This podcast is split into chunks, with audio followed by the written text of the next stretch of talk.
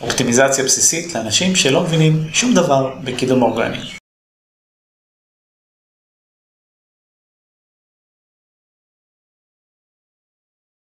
אז אם אתם בלוגרים או יש לכם אתר תוכן, אתר בתחום כלשהו, או כל אתר מסחרי אפילו, שאתם רוצים לקדם אותו, ומעדיפים לעשות את זה לבד, או לשפר, לתת יד, לתת כתף, תקראו לזה איך שאתם רוצים, לחברת קידום שעובדת איתכם, או משהו כזה, אז יש לא מעט דברים שאתם יכולים לעשות בכוחות עצמכם, גם בלי להבין בקידום יותר מדי. מה שאני מציע בהקשר הזה זה גישת האופטימיזציה בדיעבד.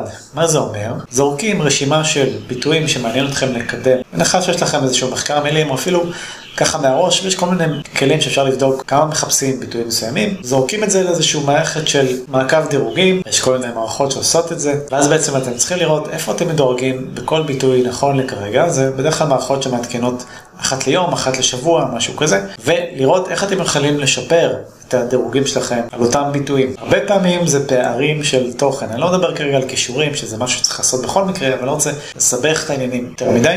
בוא נדבר נטו על ה-on-site SEO, שזה כל הפעולות שעושים באתר עצמו. אז הרבה פעמים תבדקו, נגיד יש לי אתר מתכונים, ואני, יש לי רשימה של כמה עשרות ביטויים, אני לוחץ על ביטוי כזה או אחר, למשל, מתכון לשקשוק הטרם. נכנס לעמוד הרלוונטי, שגוגל מדרג, כלים האלה תמיד, תמיד נותנים את הביטוי, URL, העמוד המדורג בגוגל, והמיקום שלו. לפעמים גם נבחר חיפוש ונתונים נוספים. הרעיון שלי זה למצוא פערים שקל להשלים אותם. למשל, אם אני נכנס לביטוי הזה ואני רואה שאין את המילה מתכון לשקשוקה תרד בדף עצמו, אפילו לא פעם אחת. יכול להיות שהיא קיימת רק בכותרת, בטייטל או ב-H1 או בשניהם, אבל היא לא קיימת בטקסט עצמו, שזה הגיוני. הרבה פעמים כשאנחנו כותבים נגיד מתכון, אנחנו לא חושבים אוטומטית, אלא אם כן אנחנו מקדמי אתרים, אבל נדבר אנחנו, נגיד האנשים הפשוטים שהם לא באים מהתחום, הם לא יחשבו אוטומטית לשלב את הביטוי הזה, מתכון לשקשוק כותרת, כי זה מובן מאליו, נכון?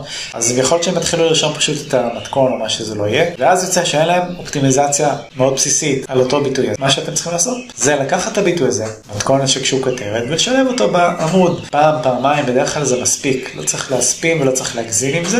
ואלו פעולות שכל ילד יכול לעשות בשביל לעשות אופטימיזציה ולשפר דירוגים. כמובן שגם צריך לראות שזה נמצא בטייטל של גוגל, בכותרת שלו בגוגל, ב-H1 שזה כותרת הפיזית שרואים בעמוד עצמו. ברגע שתעשו את הדברים האלה, אתם תהיו במצב יותר טוב, לפחות מבחינת האונסט, מבחינת הקידום באתר עצמו. אם אתם מסתכלים על הדף ואתם חושבים שיש לכם קידום שהעמוד סך הכל מדוגם עבור אותו ביטוי, כנראה שהפערים הם לא בתוכן, אלא בכישורים חיצוניים, שזה כבר נושא אחר. אבל מניסיון שלי עם המון המון אתרים, אתם תראו שבדרך הזאת קל למצוא הרבה מאוד הזדמנויות לשיפור והרבה כזה כסף על הרצפה, מה שנקרא. הרבה מאוד ביטויים שכן מדורגים, דפוסים יכול להיות אפילו בעמוד ראשון, עמוד שני, אבל האופטימיזציה שלהם לא מושלמת. אז זאת ההמלצה שלי. אני גם מצרף כל מיני מדריכים שיעזרו לכם מעבר לזה בתיאור הסרטון. תודה שצפיתם, אחלה יום.